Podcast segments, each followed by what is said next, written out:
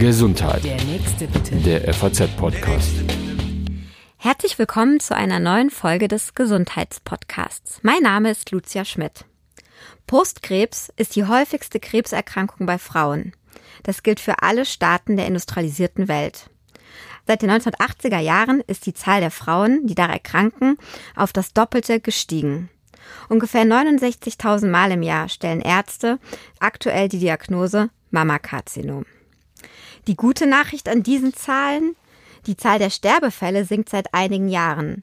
Und dieses eben trotz einer Rate an hohen Neuerkrankungen. Das Mammakarzinom ist heute erfolgreich zu behandeln, viel erfolgreicher als früher. Immer mehr Frauen, die an Brustkrebs erkranken, sterben also nicht mehr daran. Die Heilungsrate ist in den letzten zehn Jahren durch eine verbesserte Früherkennung, neue Therapiekonzepte und eine interdisziplinäre Betreuung gestiegen dass es diesen betroffenen Frauen oft sehr viel besser geht, wenn sie in Hände von Ärzten geraten, die nicht nur den Krebs alleine behandeln, sondern auch eben rechts und links davon gucken, also schauen, wie kann die Patientin Diagnose psychisch verarbeiten, wie geht sie am besten mit Nebenwirkungen um, was kann sie so insgesamt für sich und ihren Körper tun. Etabliert hat sich da der Begriff der Mind-Body-Medizin. Eine Medizin, die auf die Stärkung einer gesundheitsförderlichen Gestaltung des Lebensalltags abzielt. Klingt erst einmal sehr abstrakt, aber wir wollen das jetzt in dem Gespräch gleich etwas mit Leben füllen. Mein heutiger Podcast-Gast ist nämlich Frau Dr. Bettina Wolfgarten. Sie ist Radiologin und begleitet seit vielen Jahren auch Brustkrebspatientinnen. Und sie hat sich auf die Fahne geschrieben, ihre Patientin eben interdisziplinär und ganzheitlich zu behandeln. Und das ab kommendem Jahr auch in einer Praxis mit ganz neuem Konzept. Hallo, Frau Dr. Wolfgarten. Hallo, Frau Schmidt. Ja, Sie sagen, dass Sie ab dem kommenden Jahr eine Praxis eröffnen werden, ähm, speziell für Brustkrebspatientinnen, in denen in der ambulanten Betreuung etwas umgesetzt wird, was es so noch nicht gibt. Was mu muss ich mir, was muss man sich darunter vorstellen? Ja, unsere Vision ist tatsächlich, dass wir eine ganz moderne, ambulante und innovative Versorgungsstruktur etablieren, mit der Diagnostik und der Therapie als Schwerpunkt bei Brustkrebs. Und das können wir deshalb, weil in meiner Person ein Radiologe und in der Person meines Mannes ein Gynäko-Onkologe zusammen mit unseren Mitarbeitern unter einem Dach zusammenarbeiten. Das heißt, wir arbeiten interdisziplinär. Wir haben zwei wichtige Disziplinen, die unter einem Dach sozusagen über den Flur miteinander arbeiten. Und neben diesem interdisziplinären arbeiten wir aber auch noch sektorenübergreifend. Das heißt, wir kooperieren mit einem zertifizierten Brustzentrum, an dem mein Mann die operative und die stationäre Versorgung von, von erkrankten Frauen durchführen kann, sodass wir also aus der Ambulanz mit dem stationären Bereich sektorenübergreifend zusammengehen. Das heißt, hier haben wir eben die Besonderheit, dass zwei Fachbereiche in einer Praxis sind und dass gleichzeitig nicht mehr getrennt wird zwischen der stationären Betreuung und der ambulanten Betreuung, was ja ganz typisch ist für unser Gesundheitssystem. Ganz genau, ganz genau. Wir machen, wir machen eine, eine doppelte Vernetzung sozusagen.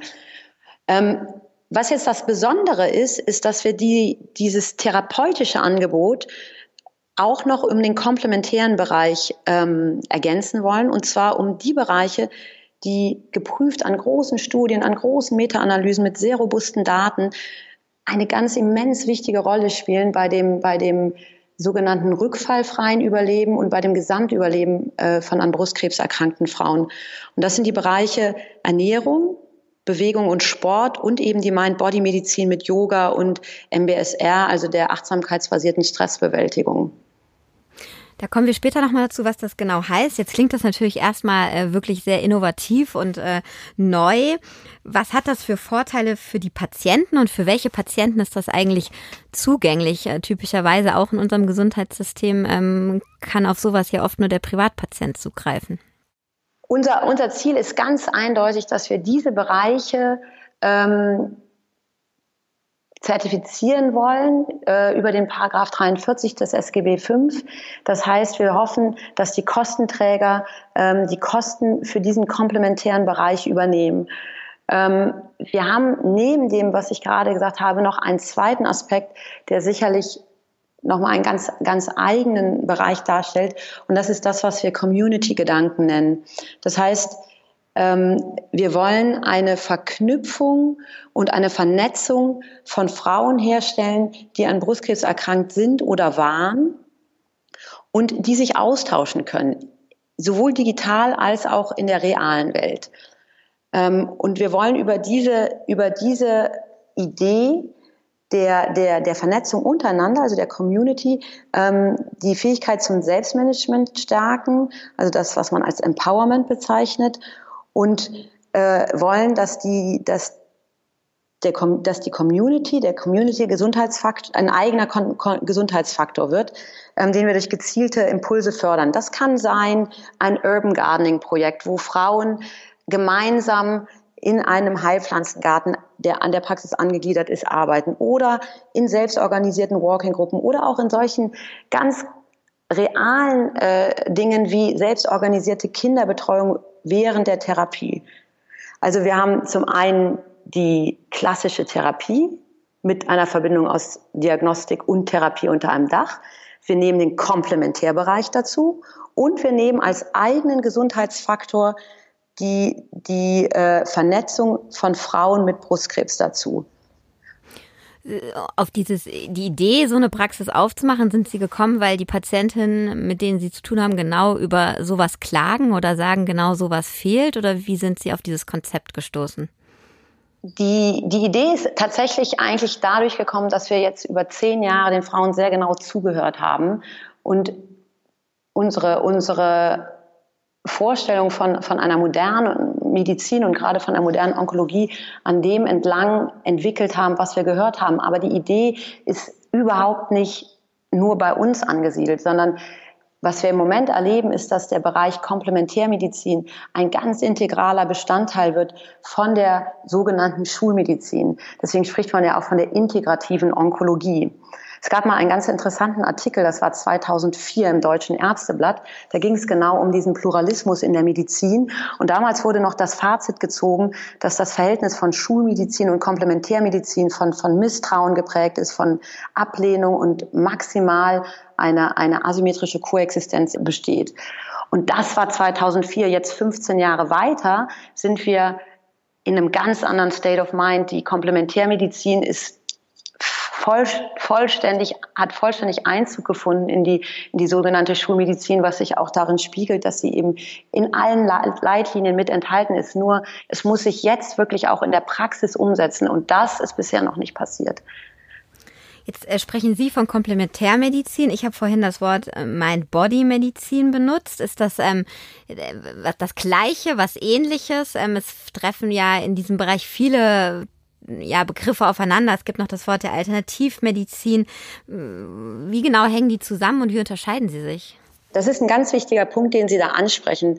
Wenn man sich dem äh, Begriff der, der integrativen Medizin seriös nähern will, dann sollte man sich mit dem Vorgehen des National Center for Complementary and Integrative Health ähm, nähern. Das ist das NCCIH. Das ist eine Regierungsbehörde, der Vereinigten Staaten, die schon 1998 gegründet wurde. Und die hat sich tatsächlich zum Ziel gemacht, Methoden der komplementären Medizin zu prüfen und gegebenenfalls zu integrieren. Und wenn man sich die Seite anguckt von diesem NCCIH, dann fängt es genau damit an, dass diese Begrifflichkeiten, die wir ganz oft synonym verwenden, defini definiert werden. Und da ist ver vermerkt, dass eben die komplementäre Medizin und die alternative Medizin sich durch folgenden Punkt unterscheiden. Die komplementäre Medizin findet neben der Schulmedizin statt. Die alternative Medizin ersetzt die Schulmedizin. Das ist, das ist die Definition vom NCCIH und das ist sicherlich eine Definition, die es gilt zu berücksichtigen. Und was wir machen, ist ganz klar komplementäre Medizin. Das heißt, was man sich klar machen muss, ist, all diese Empfehlungen kurieren nicht Krebs und sie helfen auch nicht dabei, eine Remission von Krebszellen herbeizuführen. Das können sie nicht. Aber was sie können, ist typische Nebenwirkungen von Krebs oder von der Therapie von Krebs zu verbessern. Was sie können, ist Begleiterscheinungen der Krebserkrankung zu verbessern. Und das ist der Stellenwert der Komplementärmedizin. Jetzt können ja nicht alle in äh, diese Praxis nach Bonn kommen, ähm, wenn sie dann nächstes Jahr eröffnen. Ähm, das heißt, ich würde ganz gern tatsächlich einfach mal losgelöst von Ihrem Konzept so ein bisschen eben auf diese komplementäre Medizin eingehen. Ähm, vielleicht fangen wir mit dem Thema Ernährung, was Sie vorhin angesprochen haben, mal an. Was ist denn eine gute Ernährung? Auf was muss man achten, wenn man an dieser Diagnose erkrankt ist? Was raten Sie da Ihren Patienten? Ja, da ist es vielleicht ganz interessant, mal auf wirklich ganz brandaktuelle Daten zu gucken von dem ASCO, ähm, von der ASCO-Jahrestagung der ASCO, das ist die American Society ähm, of Clinical Oncology. Die sind, haben im Juni dieses Jahres getagt. Das ist also wirklich sozusagen ganz frisch. Ähm, und bei dem ASCO-Treffen wurde eine Analyse der, der WHI-Studie vorgestellt. Das ist eine Studie, die gab es schon sehr lange, äh, liegt schon länger zurück. In den, in den 90er Jahren wurde die erhoben. Da wurden 49.000 gesunde äh, postmenopausale Frauen untersucht. Und da wurde geguckt, was eine Ernährungsmodifikation bewirken kann. Das heißt, diese Frauen wurden in zwei Gruppen unterteilt. Die eine Gruppe mit einer ernährungsmodifizierten äh, also in eine ernährungsmodifizierte Gruppe. Das hieß, äh, die Frauen hatten einen niedrigen Fettanteil in der Ernährung, viel Obst, viel Gemüse, viel Ballaststoffe und in die Vergleichsgruppe, die eine normale US-amerikanische Ernährung weiter fortgeführt haben. Und diese Diätintervention ging dann über achteinhalb Jahre. Und jetzt wurden die Ergebnisse der Nachbeobachtung, die von über knapp 20 Jahre verlief, vorgestellt. Und da kommen ganz interessante Ergebnisse raus. Nämlich in dieser Gruppe, die untersucht wurde, von diesen 49.000 Frauen, sind in dieser Zeit 3.374 Frauen an Brustkrebs erkrankt. Von den Frauen aus der Diätgruppe wiesen im Vergleich zu der Kontrollgruppe 21 Prozent ein vermindertes Risiko auf, an ihrem Mammakarzinom zu versterben. Das heißt also zusammengefasst, wenn man über mehr als acht Jahre fettarm mit viel Gemüse, viel Obst und viel Ballaststoffen sich ernährt, sinkt das Risiko an einem Mammakarzinom zu versterben um 20 Prozent. Das sind jetzt ganz aktuelle Leitlinien, aber wenn man mal in die AGO-Leitlinien guckt, die immer wieder neu aufgelegt werden in die AGO-Leitlinien von 2019, dann findet auch da genau das Einzug, der, der, der sogenannte BMI, also ähm, der Body Mass Index, äh, soll normal oder im unteren Normbereich sein, normal. Ähm, das versieht die AGO mit einem doppelten Plus, also eine klare Empfehlung, genauso wie äh, ein Plus gegeben wird für eine Ernährung mit geringem Fettanteil und eine ballaststoffhaltige Ernährung. Aber das gilt auch in dem Moment, wo, wo man schon erkrankt ist, wenn man dann umstellt. Also würde das auch noch was ja, bringen? Ja, es geht dabei auch immer um das, es geht dabei auch immer um das, um das rezidivfreie äh, Überleben und das Gesamtüberleben. Wir nennen das ähm, Disease-Free Survival and Overall Survival. Okay. Dann äh, Thema Bewegung und Sport spielt bei Ihnen auch eine Rolle ähm, in dem Konzept. Was können Sie da allgemein für Tipps geben für Frauen? Auch da hat sich gezeigt und das ist auch wieder Bestandteil der jetzt schon existierenden AGO-Leitlinien, genau wie der S3-Leitlinien oder der äh, also S3-Leitlinien für Brustkrebs oder S3-Leitlinien für supportive Therapie bei onkologischen Patienten. Ganz entscheidend Sport ähm, für eine für eine Verbesserung sowohl der der Umstände und der der, der Lebensqualität, also Stress, äh, Schlafstörung, Angst, Depression oder das Fatigue-Syndrom ist ein typisches, ähm, typisches Syndrom, was, äh, was mit der Chemotherapie oft einhergeht. Da wird empfohlen, ähm, das Äquivalent zu drei bis fünf Stunden mäßiggradigem Walking. Ähm, und auch da wurde gezeigt, dass es das wieder Disease-Free Survival und Overall Survival verbessert und aber auch eben die Lebensqualität verbessert im Sinne von äh, verminderte Depression, verminderte, verminderte Schlafstörungen und Verminderung dieses typischen Fatigue-Syndroms unter Chemotherapie.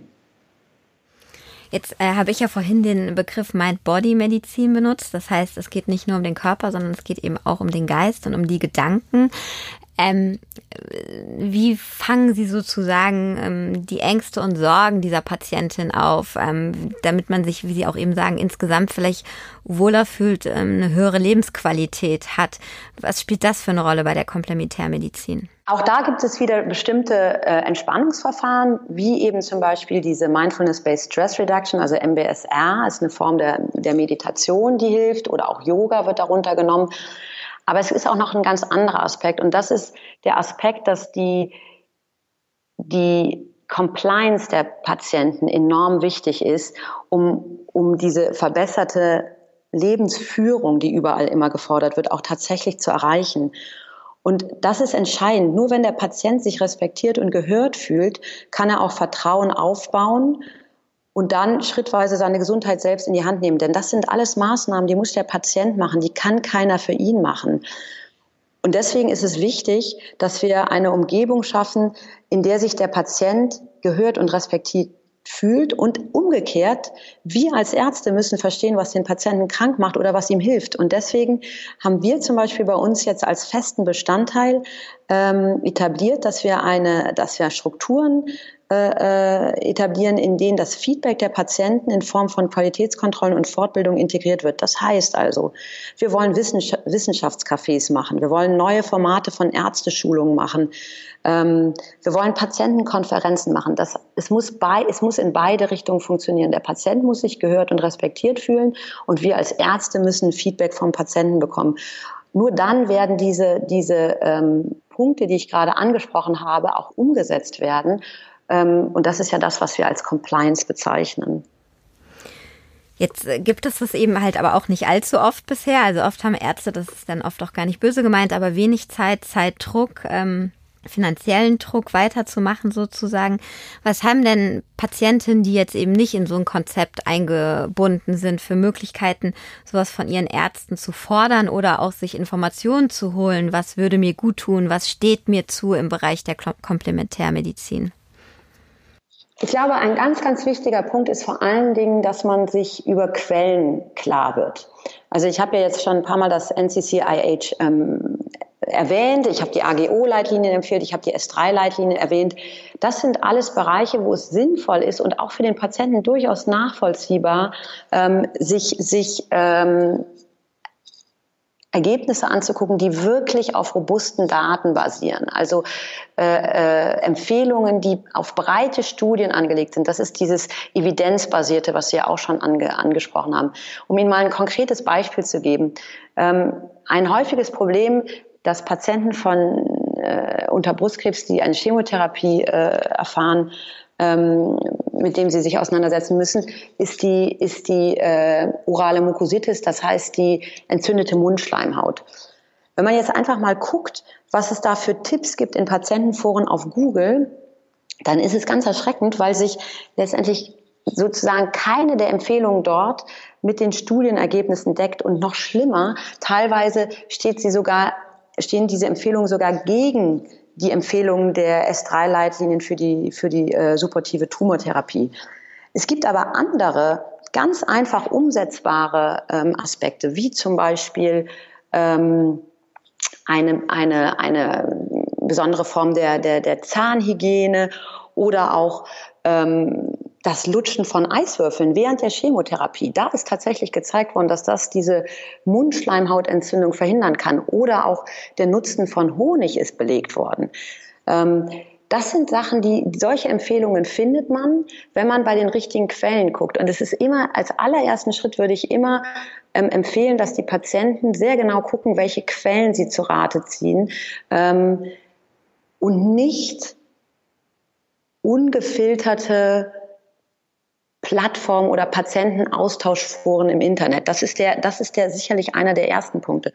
Und da findet man dann zum Beispiel solche ähm, solche klar belegten äh, Empfehlungen wie den Alkoholkonsum zu reduzieren auf weniger als sechs Gramm pro Tag oder eben das körperliche Training, die Nikotinreduktion. Das sind alles, das sind alles Punkte, die selbst umgesetzt werden können. Und man muss sich bei allem immer, immer die vier ähm, Aspekte ähm, als, als Grundlage der Betrachtung überlegen, wie effektiv ist eine Maßnahme, wie sicher ist sie, was kostet sie und wie verfügbar ist sie. Und alle Methoden, die nicht an einen Therapeuten gebunden sind und nicht an, an, an Praxis- oder Dienstzeiten, sondern die vom Patienten selbst angewendet werden können, stärken natürlich die Patientenautonomie. Mhm. Das heißt aber, wenn ich jetzt eben von irgendwelchen Sachen gehört habe, von denen ich glaube, sie könnten mir helfen oder andere haben da Erfahrungen mitgemacht, gute Erfahrungen mitgemacht, dann ist auf jeden Fall über allem auch der Tipp, mit seinem Arzt drüber zu sprechen und darauf anzusprechen, dass man sich eben solche komplementärmedizinischen Maßnahmen wünscht, dass man sich darüber erkundigt hat, dass man da Unterstützung haben will. Absolut, absolut. Das ist ein ganz interessanter äh, Punkt, den Sie da anschneiden. Auch nochmal, auch noch mal, ähm, hier eine, eine Studie von dem National Health Institute. Ähm, 65 Prozent der Patienten in den USA nutzen komplementäre Möglichkeiten. Aber nur zwischen 15 und 23 Prozent sagen das ihren, ihren behandelnden Ärzten. Also da muss auf jeden Fall ein viel größerer Austausch stattfinden, damit man eben auch als Arzt, wenn man es schon nicht selbst aktiv anbietet, was das Ziel sein muss, zumindest Empfehlungen geben kann über Dinge, von denen man sagt, ja, die haben wirklich Bestand als integraler ähm, Teil der Therapie, komplementär, also ergänzend. Oder aber eben, nein, das sind Sachen, die äh, belasten nur den Geldbeutel oder sind sogar vielleicht schädlich. Also das muss, da muss ein Austausch stattfinden und auch nochmal, da muss man, deswegen betone ich das nochmal, da gibt es einen Pluralismus in der Medizin. Es darf nicht der Eindruck entstehen, wenn man zu einem, zu einem Onkologen geht, zu einem Gynäko-Onkologen, ähm, äh, dann, dann hat da die Komplementärmedizin nichts verloren und ich kann mit ihm nicht darüber sprechen. Das ist das Denken von vorgestern, das ist nicht das Denken von 2019 und den folgenden Jahren.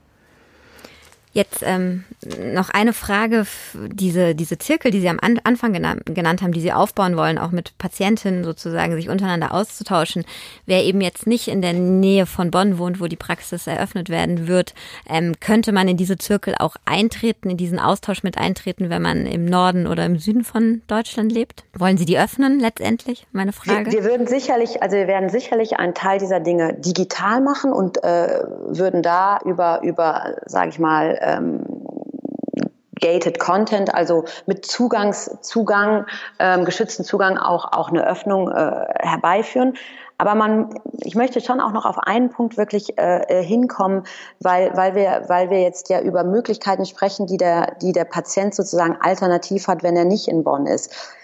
Ähm, man muss ganz klar sagen, der, wenn man sich den, den nationalen Krebsplan des Gesundheitsministeriums anguckt, in der ganz aktuellen Fassung, jetzt von September, dann hat er ganz ein, eindrücklich einen Handlungsbedarf in den Bereichen der Krebsfrüherkennung und der äh, Krebsversorgung und auch der Patientenorientierung äh, ähm, angemerkt und angemahnt und erfordert eine Nachbesserung in zwei äh, thematisch übergreifenden Zielen der Versorgung, nämlich einmal die qualitativ hoch, hochwertige Versorgung für alle Krebskranken, unabhängig vom versicherten Status die sektorenübergreifende integrierte, integrierte onkologische Versorgung und dann die Stärkung der Patientenorientierung. Das heißt, das, was ich gerade angesprochen habe, partizipative Kommunikationskultur, Stärkung Patientenkompetenz ähm, durch Schulung von Fachkräften. Was ich damit sagen will, ist, ähm, diese Forderungen gibt es durch den nationalen Krebsplan, diese Forderungen gibt es durch das ähm, Patientenstärkungsgesetz und hier ist auch der Kostenträger tatsächlich in der Pflicht, diesen Forderungen nachzukommen. Das heißt, wir verstehen uns mit unserer Praxis in Bonn schon als ein Best-Practice-Beispiel, von dem wir hoffen und wollen, dass es Schulung macht, dass es in anderen Städten angewendet wird, dass es vielleicht irgendwann flächendeckend angeboten wird. Und dafür wird aber entscheidend sein, ob die Kostenträger auch bereit sind, diesen Forderungen des Nationalen Krebsplans des Gesundheitsministeriums auch nachzukommen, indem sie eben solche Maßnahmen auch tatsächlich äh, äh, übernehmen oder zumindest teilweise übernehmen. Und das wird eine große Rolle spielen da, dafür, ob wir als Best-Practice-Modell Erfolg haben werden, denn das ist ein ganz klares Ziel. Dieses Angebot, was wir jetzt hier mal exemplarisch ähm, ähm, vielleicht als Pionierunternehmen in dieser Region gründen, sollte eins werden, was flächendeckend für die Frauen zur Verfügung steht. Ja, vielen Dank äh, für all diese Informationen und die Einblicke. Wie gesagt, es ist äh, uns beiden ein Anliegen zu sagen, es geht nicht darum, ähm, dass äh, alle in diese Praxis müssen. Das ist auch gar nicht möglich, sondern tatsächlich den Horizont ein bisschen zu öffnen dafür, was ähm, Brustkrebspatienten gut tun kann und was es da vielleicht für Möglichkeiten gibt, die auch überall anders einzufordern sind und vielleicht auch umzusetzen sind. Wer sich für dieses äh, Beispiel interessiert, ähm, wir betonen das so, weil man es im Moment ähm, über den klassischen Googler noch nicht so richtig findet. Ähm, man findet Infos zu der Praxis, die im nächsten Jahr aufgemacht wird, unter www.praxis-wolfgarten.de. Ja, Ihnen, liebe Frau Wolfgarten, vielen Dank für das Gespräch. Ähm, Ihnen, liebe Hörer, für das Interesse und ich freue mich natürlich, wenn Sie auch beim nächsten Podcast wieder dabei sind und sage an dieser Stelle erstmal Tschüss. Vielen Dank. Tschüss. Hat mir sehr Spaß gemacht. Gesundheit. Der nächste bitte. Der FAZ-Podcast.